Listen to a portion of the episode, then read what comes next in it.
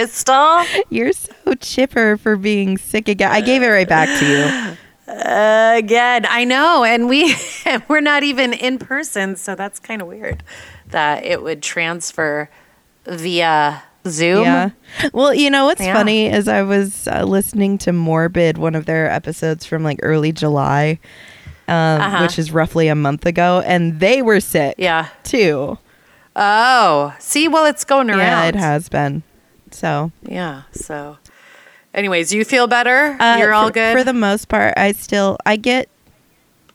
I am especially prone to laryngitis. Like oh, uh, I just I can give it to I. I mess up my voice by sneezing too hard. oh, so yeah. I sound kind of wonky, but I feel Mm-hmm. mostly better. Okay. Well, But you know what? We need to welcome everyone back because yes. Welcome. welcome back to Alternative Interests. You're Crystal. You're cat. And we are sick. We are sick in the head. so here we go. I do want to give a warning out right now that this is very disturbing. And for me to say that something is disturbing to even me, that's like, that means to the ordinary person who isn't a fan of researching stuff like this. I mean, I'm I'm highly disturbed by this whole entire story. So it does involve child murder, and um, and I know people are very sensitive to that, especially my husband. So maybe that trigger warning was just for him.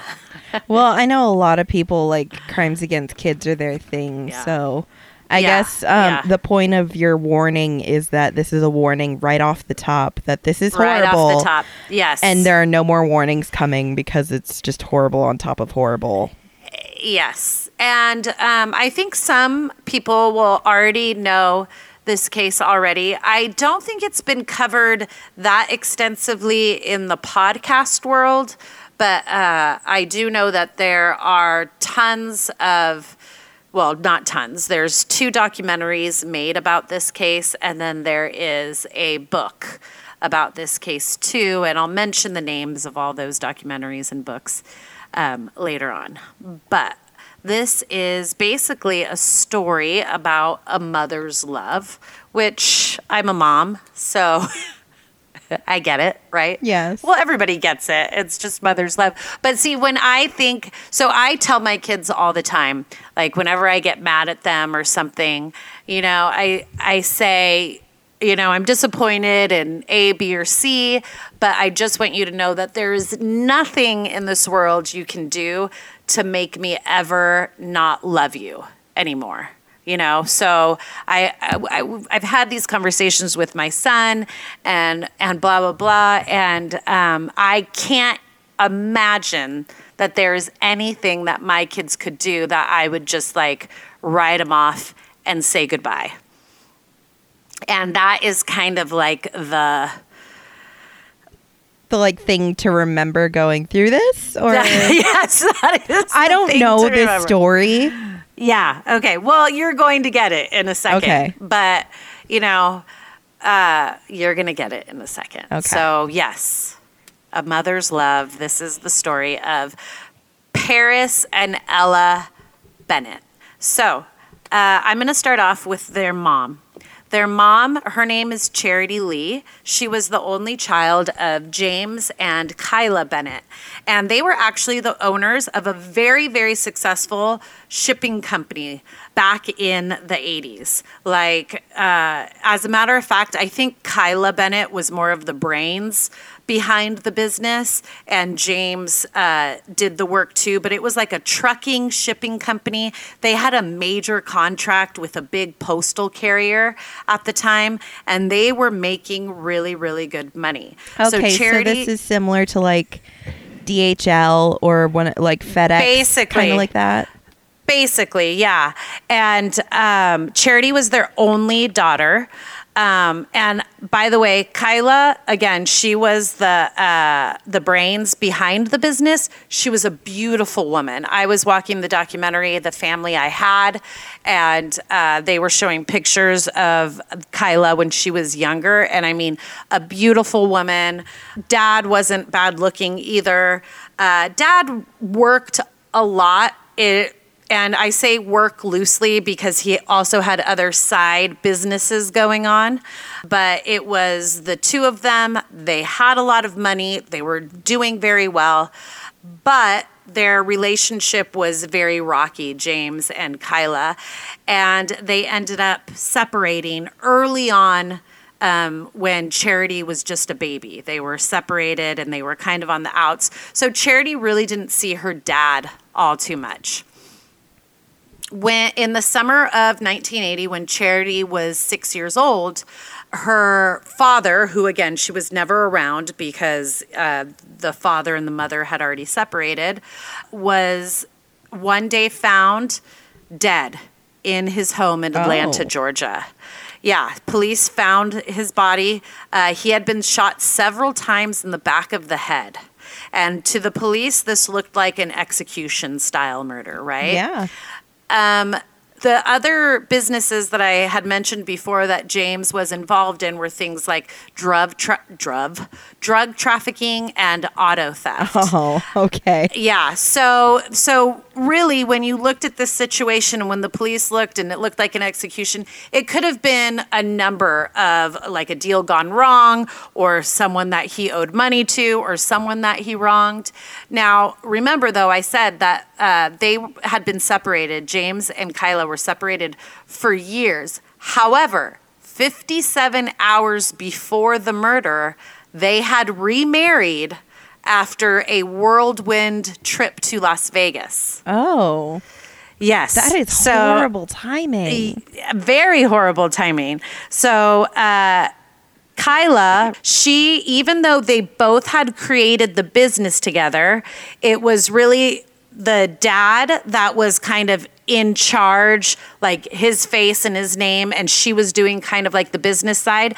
But as far as their finances were involved, like she was signing everything for the business, right? Okay. And so since he had passed, she was in line to take over everything. Okay. Like it would all be in her name. I mean, it makes af- sense. Yeah, after he died. But are you getting at this as like a motive here? Well, so police arrested Kyla shortly after the murder Ah. and they charged her with hiring a hitman to kill her husband. They said they had evidence that she had been talking about this and had hired a hitman months prior to the murder. This was a highly sensationalized case um, at the time in Atlanta, so everybody knew about it because you know she was beautiful. They were successful. They owned a, a very popular, um, well-known business. He's involved in Um, drugs. The, He's the- involved in drugs. the and split up, get back together thing. It's- Exactly. it's got all the big key things for a scandal. all the makings of a great drama. Plus, James's father was actually a part of the Georgia Mafia. Oh, there's a Georgia. Yeah, there is a Georgia mafia, if you did not know. And so Kyla swears that it was her father in law that had convinced the police to arrest her. Like he had a couple of policemen in his back pocket. Um, anyways, she went um, through a whole trial. She spent six weeks in jail. Uh, her trial was actually six weeks long. And while this was all going on, Charity, who was six years old, was staying with her grandparents. Maternal or paternal? Uh, with uh, maternal, yes. Okay. So when all of this was said and, ju- and done, a jury actually acquitted Kyla. so she was she was set free. There were no charges. Uh, she didn't get. She wasn't found guilty. Got her daughter Charity back, and basically from that point on, she just worked hard to get her company back on track because, of course, all of this media and all of this kind of did damage to the company. So she had to get to work to get everything back on track, Right. which she did. But that also meant that she couldn't spend as much time with Charity as she had prior to this incident. Now that dad is gone and mom's taken over 100% of the business um, and has to work really hard to keep it running. Charity hardly saw her mom. She was always with nannies. Um, they stayed in town, and kids at school would often bully her about her father's death and her mother's involvement. Like, oh, are you the girl? Didn't your mom kill your dad? Kids are shitty. I know kids are shitty. And um, mom in the documentary, The Family I Had, would say later that, you know, when she went to the grocery store and stuff, like women would stop her in the middle of the grocery store and go, Oh my gosh, weren't you the lady that killed her husband? And, and she's like, she could never get away with it. I mean, not with it. I she could never get away from it. Yeah, it's like, okay, let it go, right?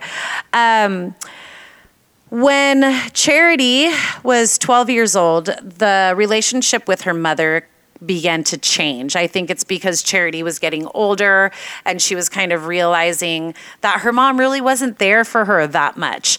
And um, so they were also, since Charity was getting into her teen years, she was kind of, you know, bumping heads with uh, with her mom. They really didn't see eye to eye on really anything. Um, the relationship just was very strained between her and her mother. This is Um, really sad because you know that um Kyla is only so separate from Charity Yeah. because she's trying to fix this company so that she can support them as a family. It's just this um I- and catch twenty two. Yeah, because if you're always home, you're not making money. And then if you're never home, that means you're providing for your family. You know what I'm saying? Yeah. It's like a you you can't do both. It's impossible. I mean, it's the struggle of the single parent household. Yeah. Oh, yeah. And that's exactly what she was. She was a single parent. She did provide everything for charity. I mean, she had nannies. It's not like she left her without any care at all. Um, and again, they're a very well off family. Um, so, in many documentaries and in her memoir, Charity says that she just grew up feeling like her mom didn't like her very much.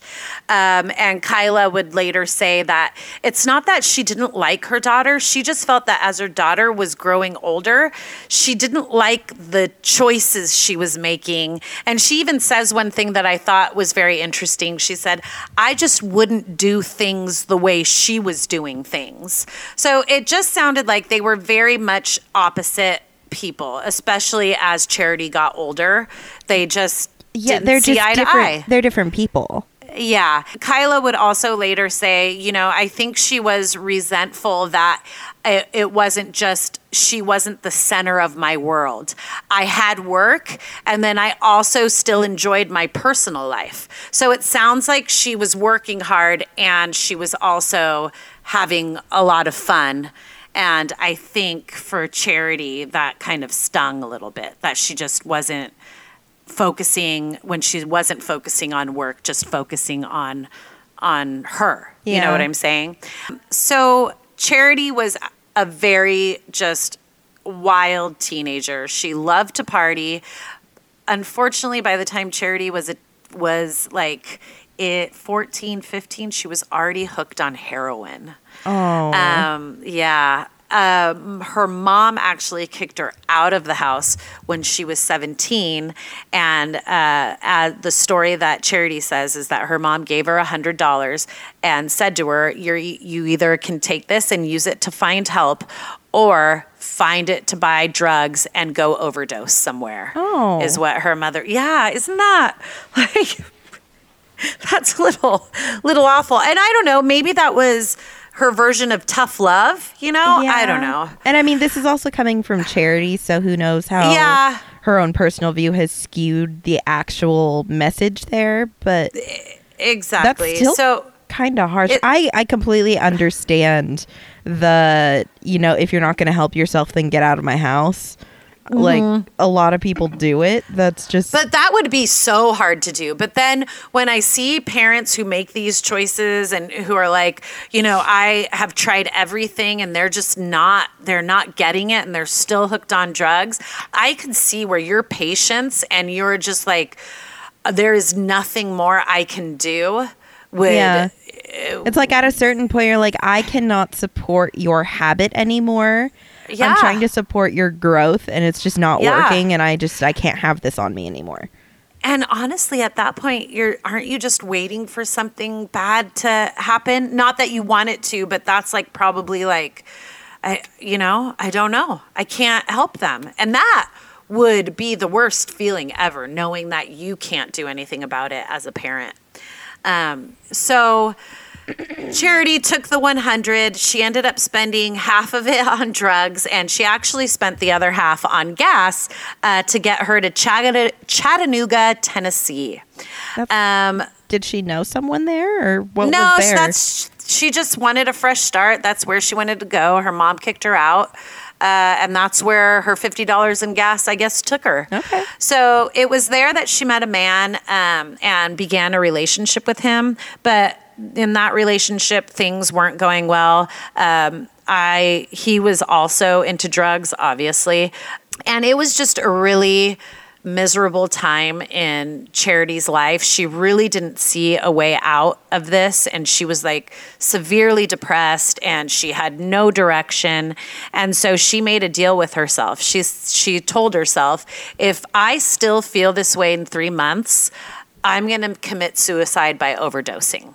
Like she just made a deal with herself. Oh, that's so if sad. this is the life I'm still living, if I can't turn this around in three months, I'm just going to take a bunch of drugs and overdose and end this all. Um, a month before her self imposed deal, she actually found out she was pregnant with her first child. And this was with the man she had met right when she had gotten to Chattanooga. She so was is eight- this her like Hail Mary gonna change my life for this? This is exactly what it was. Oh, yes, she was 18. Um, Paris, her son, was born in October of 1993. Um, and she says that Paris literally saved her life That's so cute. that he changed everything for her. And she even said that when he was a little baby, she would tell him that all the time. She would say, Paris, when you get older, remind me to tell you about how you saved my life. oh, that's cute. Yeah, and so and and she loved this baby. She got clean. She uh, turned her life around. Um, the Paris's father actually left shortly after he was born, um, and around when Paris was 17 months old. His father came actually back into the picture, but that's when she found out that he was actually a paranoid. He had been diagnosed with paranoid schizophrenia, and he was also suffering from audio and visual hallucinations. Oh, Um, that's so sad because yeah. uh, that means Paris is probably genetically predisposed to having those issues later in life. I guess we're gonna find out, aren't we? Oh, I just ruined Um, it. Okay. so the that relationship didn't work out. He he was around Paris for a couple of months, but it just didn't work out, and he eventually left. He wasn't involved in his life at all. She ended up staying clean for years. Uh, they lived in Alabama for a short time, and things were going well. Um, she would marry another man named Brendan, but that was also very short lived. Uh, Charity was only married twice um, in her life, and both marriages, the time equaled to less than a year. So Oh. she wasn't the best at, like she said in one of the documentaries, I just don't make the best choices in regards to men. But Brendan, it was funny because she she was talking about Brendan. She's like, you can ju- you can tell just by looking at his picture why I married him. And Brendan was like this this this like professional swimmer. She's like, you could hang a hat on his bottom. Like she was like, and he was he was a very good looking man, but that just didn't work out. Um, and really, the only man she really cared about or boy was Paris. Paris was just the center of her world. Uh, Charity describes Paris as just very smart, very caring. They were always together. Um, he was a very calm child, started drawing at the age of three. She said he had tantrums, but nothing like out of the ordinary or out of the norm um, when he was smaller. Right. I mean, toddlers throw fits all the time. Yeah, exactly. Uh, years later, she would meet Jonathan Smith. Unfortunately, Jonathan Smith was an alcoholic. So we can just tell how that relationship's going. But it was in that relationship that she got pregnant with her second child, Ella. Um, and when she got pregnant with Ella, she did notice that Paris was a little jealous about that. Like, he really didn't, when she had the belly, he really didn't connect with the fact that, you know, this was happening. And Again, this it's it's all typical. it is typical. Some kids uh, like immediately know what's up, and then other kids it's more abstract and they don't connect. They don't get it. Yeah. So when she got pregnant, Paris was probably about eight or nine. Um, so he was old enough to kind of realize what was going on. And so I do believe that his That- jealousy. That does feel a little old. yeah. Yeah. And so I do believe his jealousy was justified, right? All of a sudden you're the center of your mom's world and then now she's going to have another baby. Yeah. But in the documentary, uh, Charity says that as soon as Ella was born, like Paris just fell in love with Ella. Oh, that's and cute. he and he was a great great big brother. Unfortunately, the relationship with Ella's father ended. So in 2005, um, Charity took Ella and Paris and they moved to Dallas to be closer to her mom. Remember, she still has a really strained relationship with her mom, but she wanted her mom to be close to the grandkids as well. So, um, and her mom was also diagnosed with breast cancer at that point. Oh, so, it's kind of you know you're sick. Let's give this a yeah. shot. Exactly. So she moved to Dallas to be closer with her mom.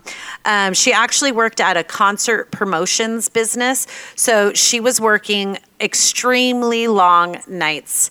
And unfortunately, uh, when Paris was 11, so Ella had to have been two years old at the time, um, she relapsed on cocaine. And this relapse lasted for about six months. And Paris is 11. He's old enough to know what's happening. Yeah. And uh, he had to kind of pick up the slack for his mom at Oh, is home. so hard. And Charity believes that this was kind of like a turning point for Paris and just like started developing this anger towards his mom. Um, you know, like that she's do she's relapsed, she's doing cocaine. I have to take care of my little sister. Um, and so she kind of pinpoints this this you know moment in the timeline of their lives as kind of like a This is a big she, turning point where Yeah. his childhood effectively ends. Exactly. And that is way too soon. And Exactly. you know, he he doesn't have I, I don't think at 11 you have the mental capacity to articulate the my mom's busy. It's all he knows is mom's not here yeah and I have to take care of things and like as a kid that's hard. It sucks. So um, for six months she relapsed, but then you know she's kind of like struggling to like stop this train from like you know it being a disaster. So she decides to take the kids. She's going to get away from, you know, whatever triggered this relapse. And so she decided to move back to Alabama with Ella's father. And this is when they actually get married, Ella's father and um, and Charity, but that only lasted a few months and they ended up divorcing again. So shortly after that, uh, Charity takes the kids and she goes back to Seymour, Texas. And this time she starts living with her mom. Her mom has this sprawling, just ranch property. But things just become more chaotic and not because of drugs or anything like that because charity is pretty much staying clean um, at this point but the fact that she's living with her mom they don't they have a very dysfunctional relationship um, and she was trying to just figure out like how she could just stand on her own two feet without her mom you know, and without her mom's money, basically, too. Because from what I gather from reading everything and watching everything, I know that Charity and Ella and Paris were always very financially taken care of. So they were never like in dire, you know, need Okay. of anything. Um, one day, though, at Charity's mom's house, the kids were playing um, with another little girl who was over. Paris was playing with them, and Paris breaks a toy that Ella and the other little girl were playing with. So Ella starts to cry. So Charity puts Paris in a timeout, and then she stepped away uh, just for a moment from the kids who were right there playing. And um, a hou- one of the housekeepers started shouting that Paris had a knife and he was trying to hurt Ella. Yeah. What? And so Charity immediately goes to the living room where this is happening, but then Paris bolts out the door. So Charity and her mom get in the car, go try to find him. He's like down the road a bit and he's waving the knife at him and he won't put the knife down. And they're trying to calm him down. They're trying to get him into the car. And they were kind of like, okay, whoa. And this- he's 12 now? He's 11 or 12 at this point. Yeah. Wow, that's a yeah, that's a lot. lot. That's a lot. And so at this point, they're kind of like, okay, something's a little off.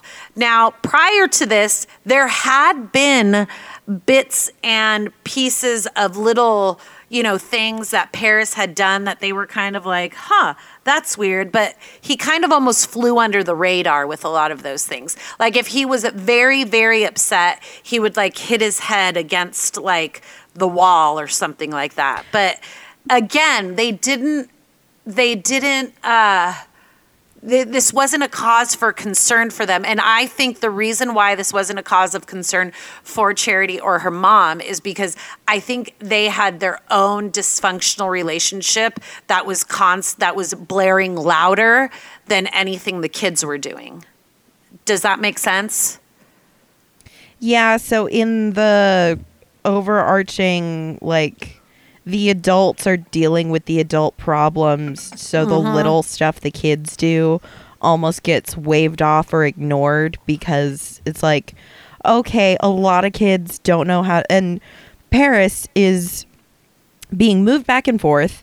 Yeah. Uh, he went through a whole series of a lot of really big life changes with several Uh-huh. moves. Uh, two different stepfather figures coming in and out of his life via marriages and divorces. New sibling meeting grandma who is sick when they first meet and now not sick anymore. And he's pretty young during all of this. That's a lot of emotion for such a little body to handle and sometimes you got to you got to get it out. For sure. So I know it's probably more common than people realize for kids to use a- physically aggressive body language to get some of their emotions out because they don't know what else to do. For sure, yeah. Um, so after this incident, though, I think they kind of looked at those other little like incidents, and they were like, "Okay, They're all adding the- up. Yeah, maybe this kid is is needing help." So uh, Charity takes him to the Red River Hospital. It's a psychiatric facility there in, um, it, there nearby, and um, because she now just wants to figure out what's wrong with Paris, why all of these outbursts, why the incident with the knife. Um, she actually becomes very frustrated with just the lack of communication the doctors had with her while Paris was there. Paris was there for about a week, and then he was released. Um, they gave they didn't really she says in a documentary that at that point they didn't really give her much information and she says that once she picks picked him up. She was kind of frustrated with the whole thing. They had handed her a file, I guess, with, you know, just things that they noted about Paris, but she said that she never really read that at that point. Like she didn't open it. I know. I thought that was odd too because that is the first thing I'm doing. I am Yeah. opening up that file, especially if that's why I took him there because I wanted to know what was wrong. But then I also get the fact that she's just fed up with the hospital and and also too, you know, maybe Paris comes out of that week and he seems fine. Do you know what I'm talking about? and about? maybe Like, they didn't really explain what it was that it just looked like discharge papers so she's like well okay i don't even like there's nothing here because Yeah. i feel like if there was actual information that was noteworthy and concerning they would have said something Yes, yes, correct. So after this, she just decides we need a fresh start. Um, so she decides to move west to Abilene um, with it's just her.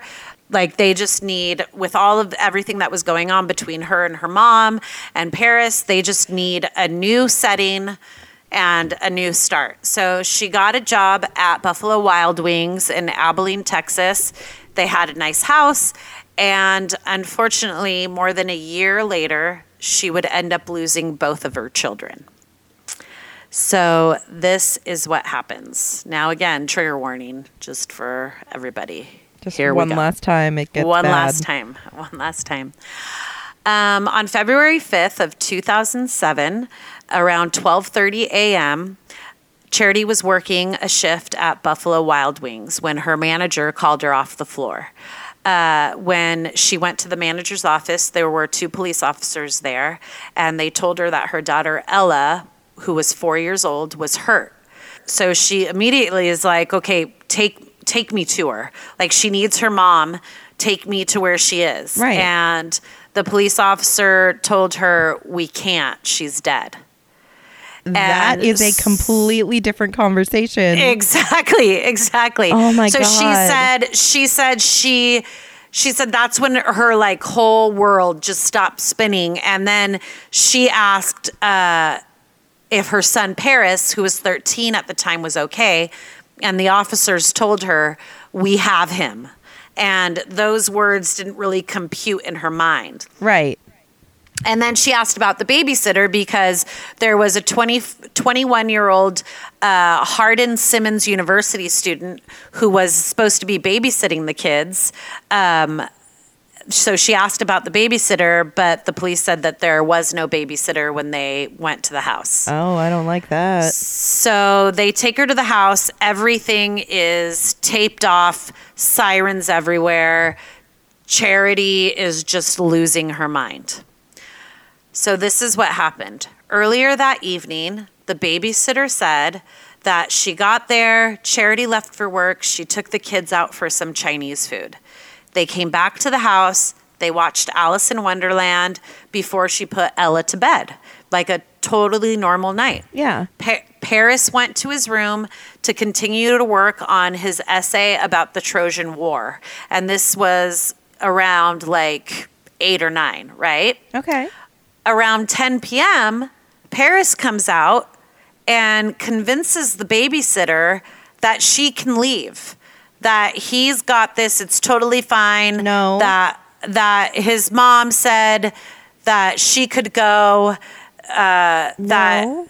Yeah, exactly, right? Uh uh I feel like cool, cute story. Get your ass to bed. Yeah, exactly. like I'll wait here till I actually hear those words from your mother. Like, hello, right? thirteen-year-old child. Like, no, I'm not leaving you here alone. Exactly. Unfortunately, the babysitter leaves, which I am sure is a mistake that has haunted her for the rest Oh, of her life. Paris, as soon as she leaves, immediately goes into the kitchen, grabs a knife, goes to Ella's room, Mm. his four year old sister who is asleep, and starts to beat her and choke her and stabs her 17 times Oh, and sexually assaults her. oh, Yeah, just we need I need to take a deep breath. oh, that is a lot. When the autopsy report came out, Mm-hmm. um, they noted that there was a cluster of deep stab wounds on Ella's chest, numerous cuts to her fingers, wrists, and forearms, which indicated that she had fought back. Oh. Yeah. And this I want to vomit. little baby yeah. is a four four year old years old fighting off her brother. who was just watching Alice in Wonderland. Like, Completely normal Yeah. night. Yeah, yeah. So Paris doesn't call 911. Instead, he calls a friend to tell the friend that he thinks he hurt his sister. Okay. That phone call lasts about six minutes. Then he waits two more minutes and he calls 911. And when the 911 operator answers, he says, I accidentally killed somebody. And then he pauses and, and then he says, and I quote, No, I know I did. My sister, I feel so messed up. And then he continues to tell the operator that he thought she was a demon and that's why he had to kill her. So the operator is trying to get Paris to calm down.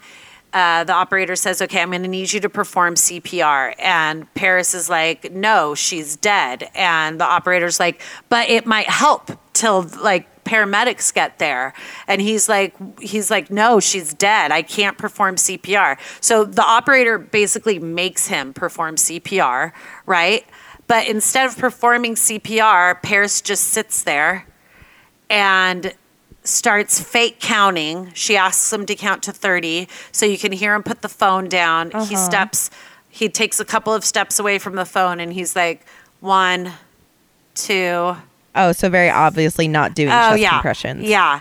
Um, he sounds upset, but in the documentary, the family I had, uh, Charity listens to that. Uh, the 911 call and she looks at the camera and she's like and she's heard it many times before she's like he's not even crying like that's paris's fake like that's not paris upset his voice is totally different like he knows what he's done right there. Um, and yeah, he just sat there basically. So officers finally get there. Um, they put him in the car, and he's telling the officers the same thing he had told the 911 operator that he was having hallucinations. He said his sister looked like a pumpkin headed demon on fire that was maniacally laughing at him. Like, that's his story that he's talking about. I mean, it sounds like he's describing Jack Skellington at the beginning of uh, Nightmare. Nightmare Before Christmas. Yeah, yeah. The officers and the first responders totally doubted him from the start. And they even doubted that he even attempted CPR like the operator had told him to do because they noted that there was almost zero blood on the floor. And Ella was laying on her side. She was uh, there was tons of blood on the bed where the stabbing occurred, but on the floor there was very little blood. She was laying on her side, and they said that all the stab wounds that she had in her back, had he performed CPR where he was like doing chest compressions, mm-hmm. there should have been a lot more blood that would have gotten onto the floor Oh, yeah. with all of that. So later, the officer who interviewed Paris noticed that uh, Paris was really trying hard to seem like he was crying, but everyone noticed that there were zero tears coming from his eyes. Uh, Charity, obviously, because she is just, you know, her whole world is like turned upside down at this point. She believes Paris's hallucination claim at first. And and I believe she has every right to because Paris's father, right, had audio and visual hallucinations. So she's probably thinking this totally makes sense. Everything makes sense now, right? He's been maybe a paranoid schizophrenic this whole time and I just never knew, right? So her mind is immediately changed after she reads the autopsy report. Um, and she says that when she read that report, she had no idea how much Ella had suffered. And um, she fo- also found out in that report that detectives had discovered semen on the bed where they found Ella. And inside of the shorts Paris was wearing that night.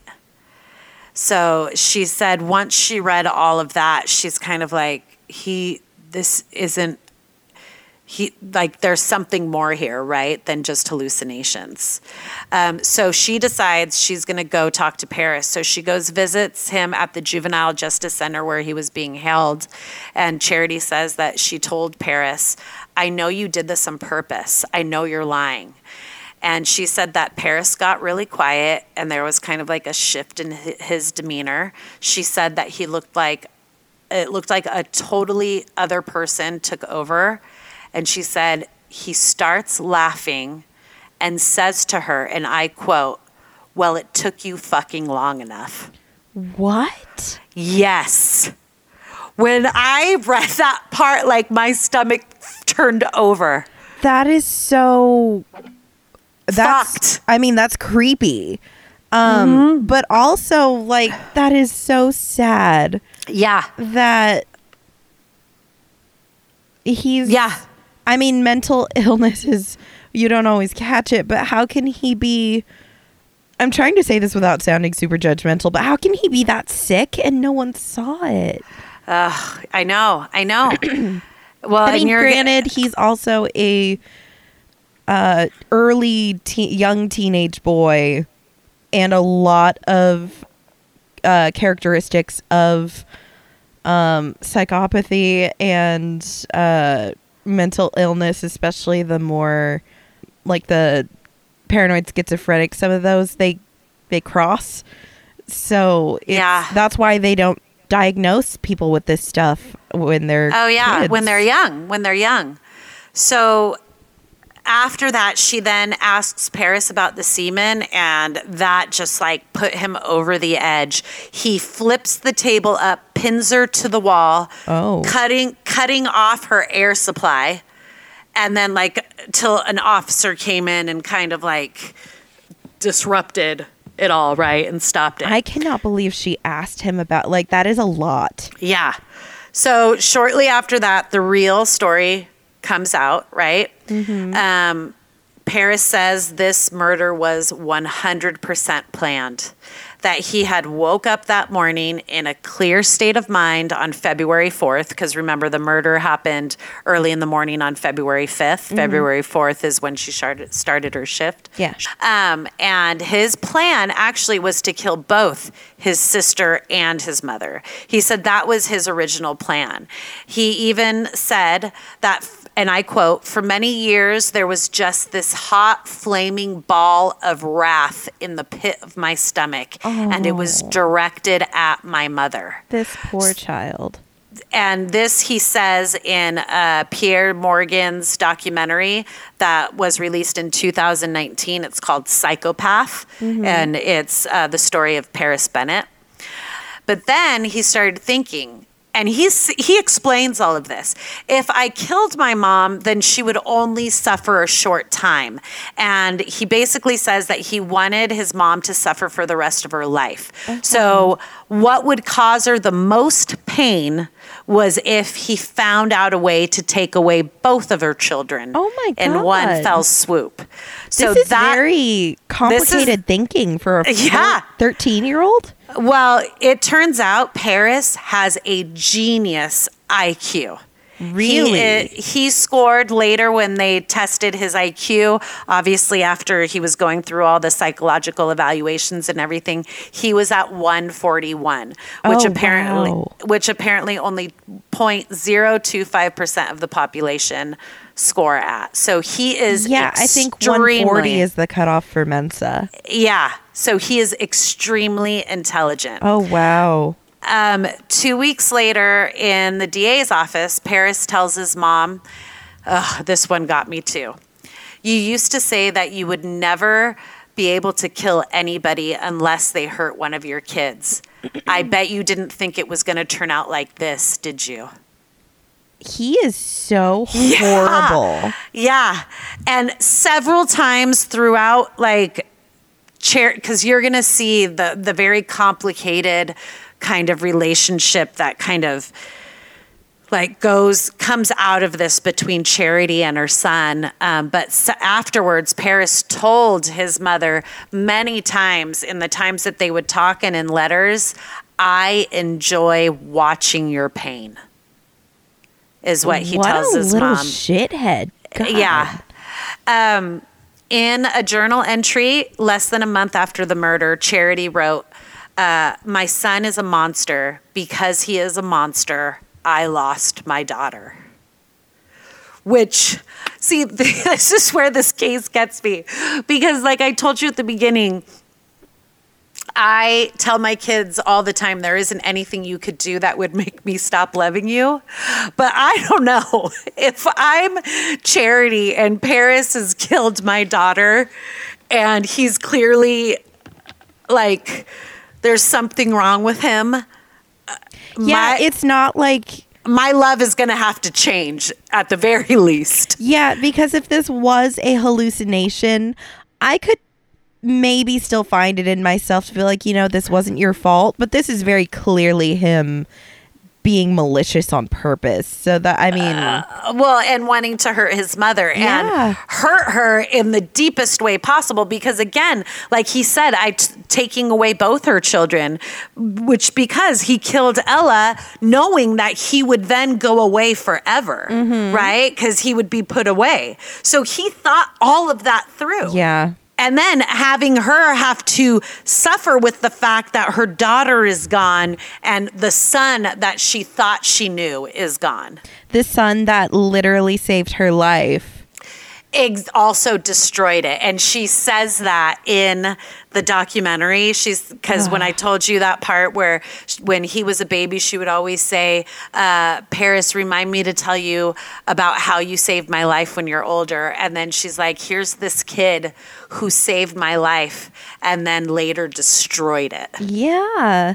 Does Yeah. he throw that back in her face at any point? Like, No. Uh-uh. Okay. I mean, I definitely recommend you watching the documentaries, both of them. One is called The Family I Had, and the other one is called um, Psychopath. And they're both actually, The Family I Had is on Amazon, and Psychopath is actually on Netflix right now. okay. So, um, shortly after this horrible event, Charity uh, started journal writing to to like write down her thoughts. Uh, she actually did not seek professional mental health or couns- counseling services until two years after the murder happened. And later she said that it was Paris's defense team that had advised her against it because they told her that prosecutors could subpoena the files and use it against Paris. So so she So she was still trying to protect her son? Yes. Oh, you wait till you hear Oh. everything. Yeah. No, this woman, I give her major. I, I I don't know how this woman did any of this that she goes on to do. Okay. Uh, when she finally did seek professional help, she was diagnosed, obviously, with severe PTS and major depressive disorder. Uh-huh. Unfortunately, for those two years when she couldn't go to counseling or seek help, she resorted to heavy drinking. She just went, I mean, I, as anybody would. I don't even know I'm, how this. I'm glad she didn't relapse on like the hard drugs. I But- mean, resorting to drinking isn't a whole lot better. But Yeah. It's Yeah. Yeah. But still, do you blame her though? Do you blame her? No, no, absolutely I absolutely blame the defense team. Yeah, yeah, that was kind of shitty on their part. Uh, Yeah. She actually also attempted suicide several times by overdosing on sleeping pills during this time, um, which I again, I I totally get. Like I, I totally get it. I I don't even know how she would. I don't know. Anyways, um, and it was this during this time too that she just became very frustrated with the justice system. And she got kind of like a first-hand kind of glimpse into how things work. Um, she said that Paris's defense team wanted him to be found not guilty due to insanity, obviously, but prosecutors wanted to find him guilty and lock him up for life. Right. So she felt like she was stuck in the middle because she wanted Paris to be held accountable, but, and I quote, I also wanted to know what was wrong with him and how to help him. Right? So she I mean, wanted she's both. trying to do right by both her children. She wants Exactly. justice for her daughter, and she wants treatment for her son. Yeah, and what a position to be in, right? When she was at the sentence, when she went to the sentencing hearing, she said there was a moment where she walked in and she did not know what side to sit on. Oh yeah, And so she went to a bailiff, and this bailiff got her a chair and put it in the middle. And she sat in the middle. I know, isn't that like? Don't you just want to like? oh that just like got me. Yeah. Um, shortly after this, with all the journal, you know, writing that she kept, she wrote a memoir, and the book was called How Now Butterfly. And it just chronicles her life and the loss of basically both of her children. She goes through, you know, the night that it happened, uh, Paris's childhood, Ella's childhood, which, you know, um, Ella, by the way, was just like this beautiful little girl, and she was spunky and she was sassy. And, uh, you know, uh, prior to the murder, Paris, I want to point out, was actually a really, he was a loving, caring big brother. Um, the memoir ends in 2011, and that's the same year she actually founded the nonprofit Ella Foundation. I'll tell you what the ELLA stands for. And the reason why she calls her book the How Now Butterfly is because she associates her daughters with butterflies because that was the last painting that Ella made in school. Was of a butterfly, and when she came back to the house uh, after the murder, she found this butterfly brooch in the backyard. Um, and, anyways, the book reveals just a lot of information about their life. And it also reveals, ugh, that Paris admits to and told his mom that he watched violent porn for hours before the murder.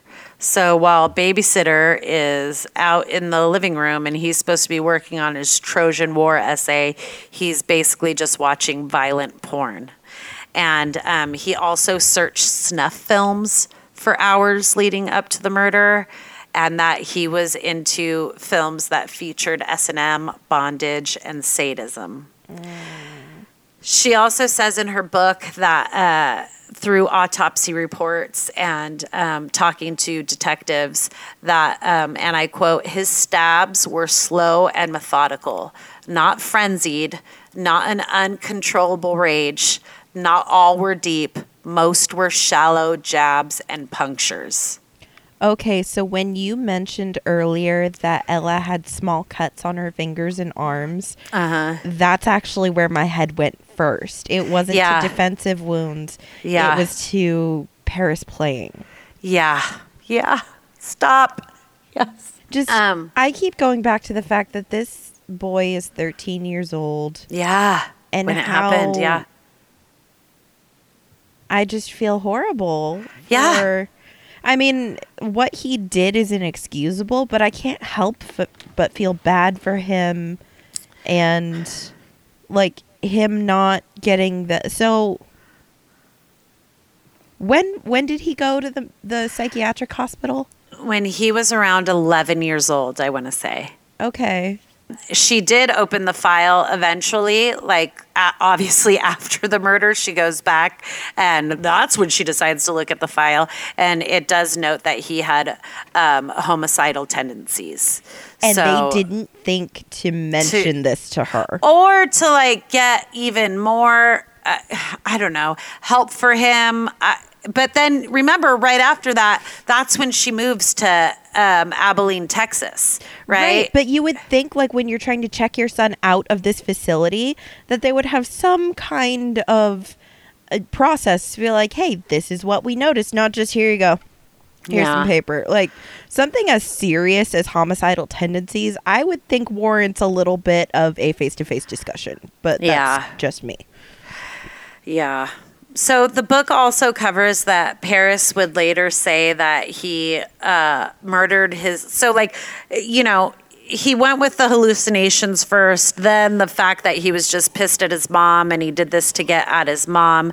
But then later he also says that he did it to cover up the sexual abuse that took place that night. I I don't I believe that this was just all planned, all uh, to get back at his mom. I think that comment is just a new way for him to get at his mom. Yeah, exactly. But even after all of this, Charity is very vocal that she has never once stopped loving her son. And she says, and I quote, I love my firstborn with as much intensity as I have the day I found out I was pregnant with him. I don't know how she does it. I don't either. Uh, she says it took years of self reflection to forgive him for what he did, which she has, and to accept him for who he is. But she said that part was also necessary to not give Paris the satisfaction of destroying her, like because that was his intent, right? Mm-hmm. So it's it's almost like again she's stuck in the middle, right? She doesn't want to give him what he he wanted by doing this was to destroy her. So instead she does the opposite. She forgives him, continues to love him. Um, because and that's probably her way of dealing. getting more justice for her daughter.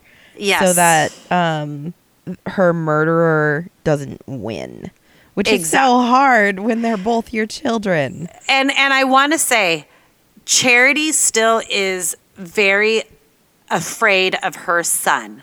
Okay, probably rightfully so. So in 2012, Charity actually becomes pregnant with another child that she names Phoenix for obvious reasons, right? Rising from the action, right. actions, ashes. Phoenix, ugh, this is okay. This part breaks my heart too. So, um, unfortunately, Phoenix was born with an faulty heart valve and he needed open heart surgery at one week old. Or no, at six days old, this kid has open heart surgery. Wow. Uh, she said that she called Paris to let him know about you know, Phoenix and needing open heart surgery. And she said that Paris cried. Like, for the first time, she didn't he never cried about Ella, he never cried to her about being where he was. He never cried to her about anything else but like cried about Phoenix being born with this heart condition cuz he felt like his mom didn't deserve that. Like he she didn't deserve to have uh. another child with I know, it's weird. Is he I, I think it's getting a form, the psychiatric care that he's he, capable he is, of that. He, not really. I think I'm just questioning the sincerity of this. I here. am too, and I think Charity does too in the okay. back of her mind. Like this is just manipulation, right? Uh, maybe there's a part of her that's hopeful it's real, yeah, but uh, uh, yeah, uh, yeah, yeah. Um, Charity said that isn't it ironic that the woman with a broken heart has a child born with a broken heart? Oh. Oh, like, stop it, Charity. Stop it.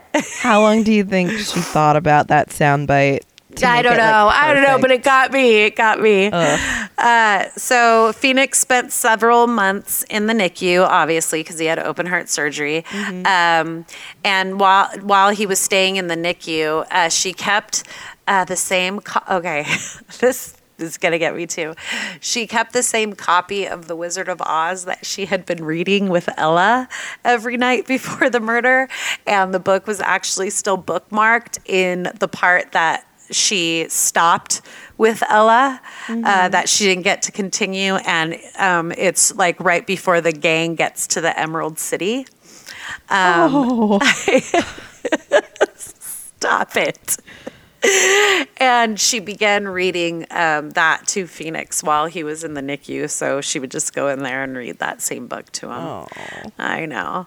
Um, by the way, Phoenix today is healthy and fine. Good. Um, yeah, the the the heart surgery was a success. He's a healthy kid. Charity, uh, like I said, she founded that um, Ella Foundation, which she is the executive director for. And Ella stands for Empathy, Love, Lessons, and Action. And it's located out of Savannah, Georgia.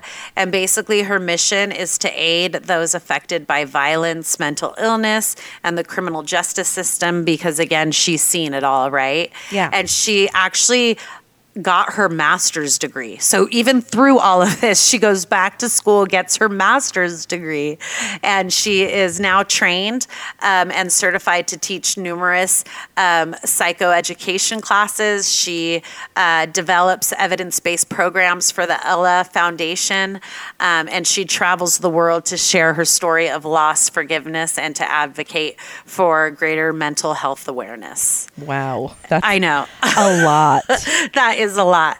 Um, now, Paris, I want to tell you a little bit about Paris and his experience in lockup. So, at first, when he uh, got to the juvenile detention center, he uh, really kept to himself and he would only express himself through letters and drawing pictures. People said he was very quiet.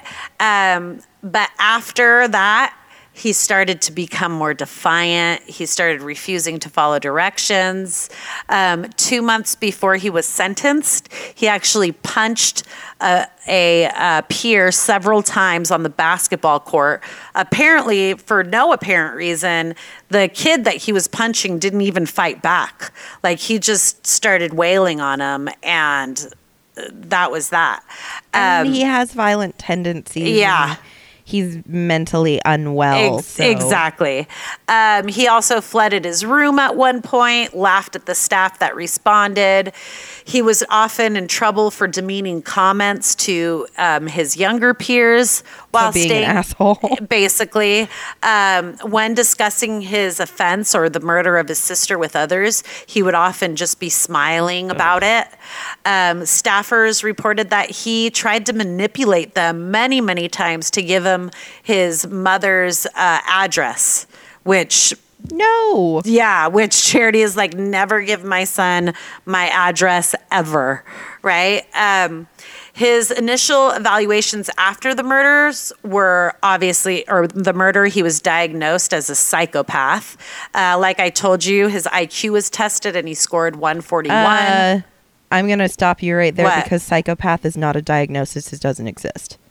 well, that's what they call him. That's it doesn't exist. It's not a thing. Well, then why did they? Why do they say that?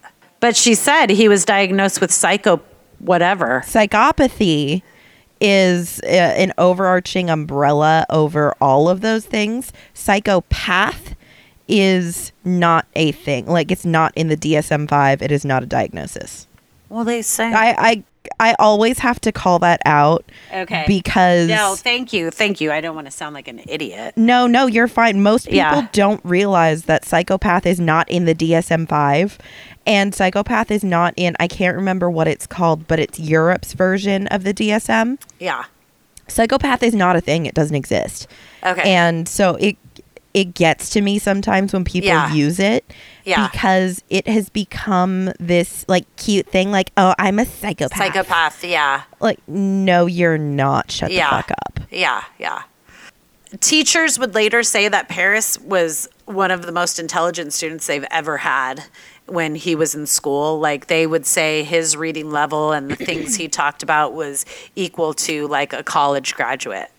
Um, Charity talks about in the documentary there were two times where she just wanted to cut ties with Paris and just be done with him. Um, and the first time was when he filed for emancipation after he was transferred to a youth correctional facility. Um, he then used his manipulated his grandma to try to become his guardian, right? And just to further drive a wedge between grandma and charity right? Um, and it just strained that relationship even more. But then later, Paris kind of dropped that and dropped that lawsuit. Um, he wrote a paper for his counselor, uh, which Charity describes as kind of like his manifesto, and the counselor shared it with. Uh, with Charity, um, and in it, he just talks about Ella's murder in viv- vivid detail, uh, his fascination with death, and his just deep resentment for his mother and her drug use. And So I feel like he has a legitimate point that you know he he was forced to grow up quickly because of his mother's drug use and her relapsing. But I also feel like he's really playing it hard yeah, just to give himself an excuse. Well, and because I think he knows what he's doing, right? Oh yeah, definitely. He knows what he's doing. Um, and instead of talking to a counselor or a teacher or a friend about his concerns at the time, about his mom's drug use or, you know, whatever, he said that he settled on the morbid. So I, I could go talk to people about how I'm feeling about my mom and how angry I am, but you know what? I'm gonna I'm gonna do something else about it. Um, he also wrote, and I quote, another key motive to my offense I wanted to see someone die.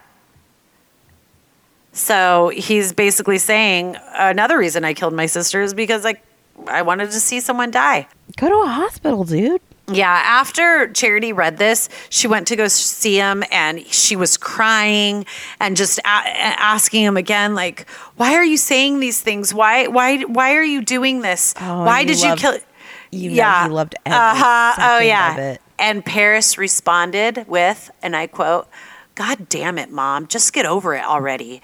It's been almost two years already. People die all the time. Yeah. Um, six months after the murder, he pleaded true to capital murder and received only 40 years, a 40 year sentence with the possibility of parole after 20 of those Really? years. Yes. So he served the first five at the Texas Department of Juvenile Justice in Giddings State School. Then he was ordered to an adult prison to serve out the remainder of his sentence. Oh, but remember they um they don't allow life sentences for minors. So okay, the Yeah. forty years um makes more Yeah. sense. So, yeah. the documentary the family i had uh, interviews him when he was transferred into that new uh, adult prison um, he if he is released after the 40 years he will be 53 when he is finally released Which is still more than enough time to do something again. Yeah. Um, throughout all the interviews and documentaries that he's participated in, he rarely shows remorse for the murder, obviously, because he has. Because he has none. Yeah, exactly. And he claims that just because he doesn't show it doesn't mean he doesn't feel it. Bullshit. And he says, he says, why would I sit here and fake it? That's just not who I am.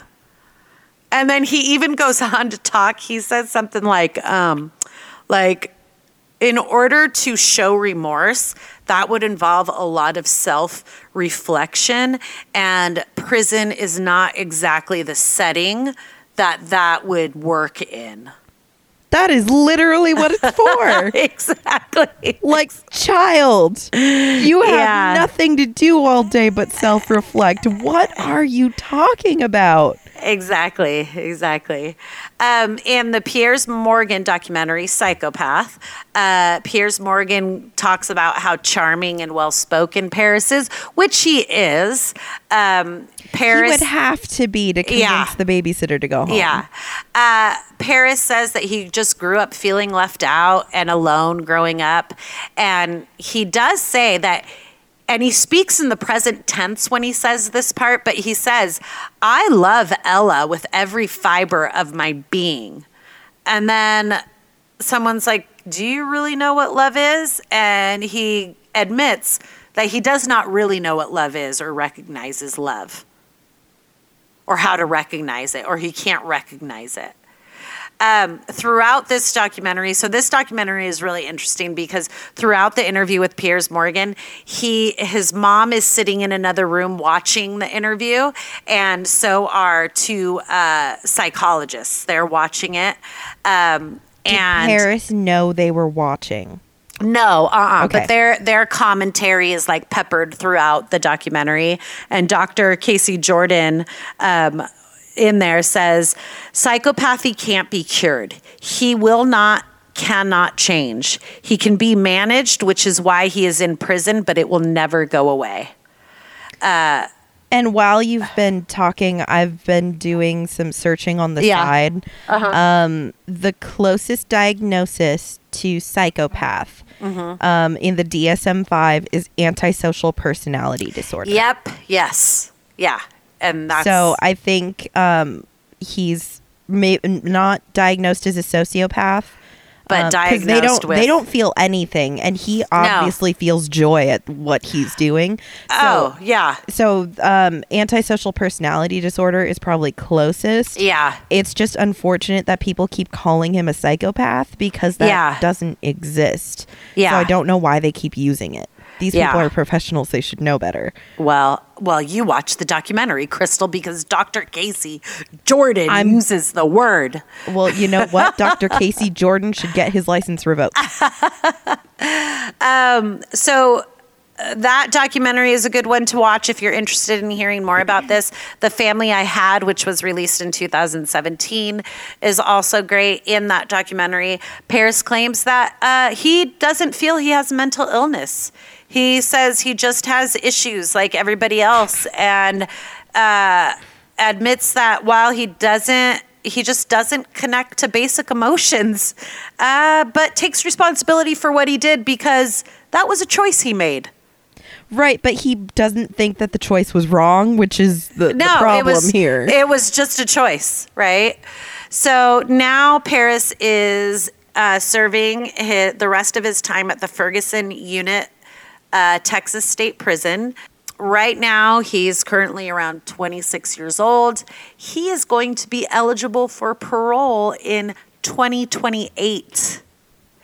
Uh, Charity, by the way, still calls him regularly. And Paris writes his mother and his brother letters all the time. Man, if I was charity, I would not be letting. She Phoenix. lets Phoenix talk to him on the phone. Really? Yes.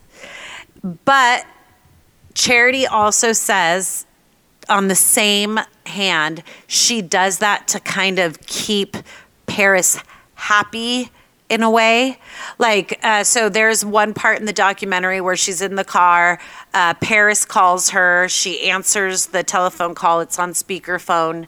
Phoenix says hi. Paris has some interaction with Phoenix, like, hey, buddy, you know, like, what's going on? Are you going to watch Star Wars? Blah, blah, blah.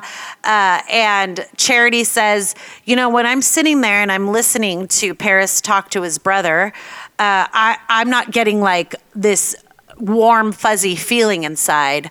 I'm doing it to kind of appease a monster and so that to kind of keep the peace. And always in the back of my mind, I'm like, this is manipulation. This is all manipulation. And um, experts have advised Charity that she, they advise her that Phoenix, like she needs to take Phoenix into hiding once Paris is released Oh, absolutely. and have zero contact with him. I wonder if her situation would warrant um, uh, the actual marshal's um, what is it called? Witness protection. Protection. I don't know. I would hope so. I would want it to. Right? I mean, it's real hard when she's leading Ella. Yeah. Yeah.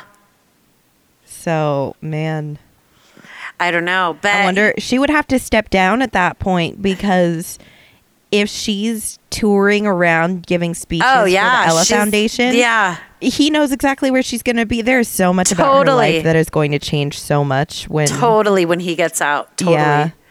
unless he Um, dies in prison, but Oh God, I hope so. Um, and you know, Charity talks about that the reason she lets Paris have communication with Phoenix, you know, not only to appease him, but she just wants to teach her child unconditional love and forgiveness, which there's other ways to teach it, but whatever, to each their own. There Um, are she says she will never be comfortable with Paris. She forgives him, but she knows exactly who he is. uh huh. Good. So she she makes that very very clear. Um, three months before, I wanted to just tell you about this because I found this interesting. This was I found this part on a um, a guest piece she wrote on this blog called uh, "Prison or Friends."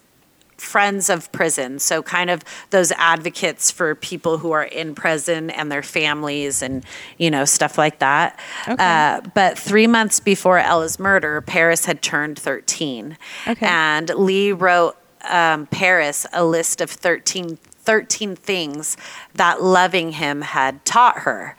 And one of the things on that list was um, this was actually the first thing on that list was live in the here and now. The past cannot be changed, and the future is yours for creating.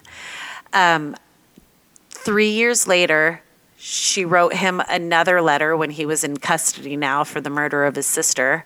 And she wrote him and added three more items to that list because he was now 16. So 16 And- things when he's 16. Yeah. And one of those that she added was no matter who you are, no matter what you have done, no matter what you may do, I always have and I always will love you to the stars and back. That is so hard. I don't know where she gets it. I, I, I kind of do because again, that goes back to what I was saying. I, I don't.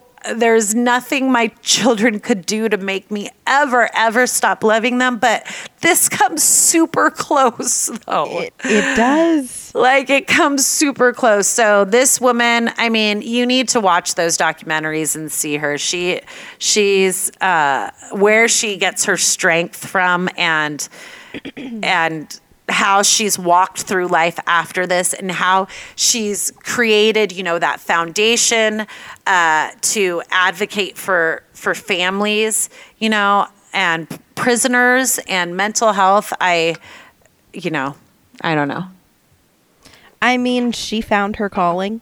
Exactly. It is really unfortunate the way she found it. Yeah. It's unfortunate that the rest of her life is being lived uh, in the memory of her daughter Yeah. because of her son. I know. And when you see the pictures when we post them on Instagram and on Facebook, and you see Paris and Ella prior to this, there's tons of pictures and videos of them together. He looks just like your typical kid.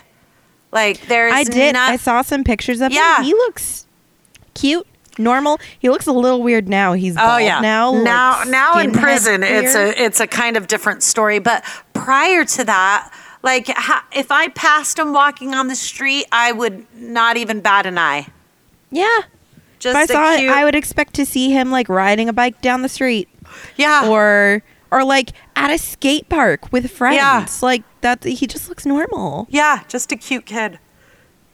Anywho, Jesus. you're welcome. Well, thanks. Ah, gosh. That Add to the list of sick people this week is Paris Bennett. I know Paris Bennett, and what a name too. like legitimately sick though. Like yeah, I really do feel awful that he has this condition that is incurable. It's manageable, but what happens when he gets released from prison and no one's forcing him to do psychiatric therapy and no one's forcing him to be medicated and yeah, yeah.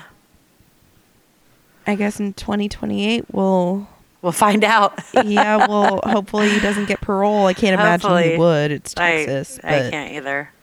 Hopefully. Ugh. Anyways, Man. Okay. yeah, there you go. Yeah, well thank you. Take that little nugget. Little nugget. Put And- put it under your pillow and have some sweet dreams there. yeah. Uh, thanks for listening. yeah, thank you. And We'll um, s- talk to you guys again soon, I guess. yeah, we'll right? see you next week. Yeah. All right. It's my turn to do something. Hopefully, you know what? Next week's case is not this bad. Um, it's actually a more fairly well known case, and uh, we have some interesting things to cover. So, I'm excited for that one. Yeah. yeah, I am. Uh, we've been working on this one for a while. Yeah. Um, and we're excited about it. Yeah. So, Yay. Yep. All right. Well, I will talk to you later. yep. See you next week. Bye. Bye. Kat and I are so grateful for all of our listeners, and we love hearing from you guys. Connect with us on Instagram and Facebook at Alternative Interest Podcast and let us know your thoughts on this week's case. We want to cover the things that you guys want to hear, so please email us your case suggestions at alternativeinterestpodcast at gmail.com. As always, thank you so much for listening and sharing us with your friends. Be good to each other, and we'll see you next week.